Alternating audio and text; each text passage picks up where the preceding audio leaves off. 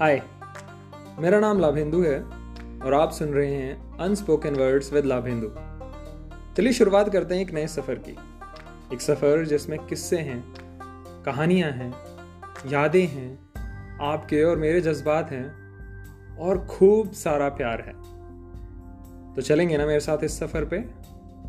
मैं, आपका दोस्त, आपका होस्ट लाभेंदु करूँगा आपका इंतज़ार, बस यहीं। तो आपका जब मन करे, आप इस सफ़र की शुरुआत मेरे साथ कर सकते हैं।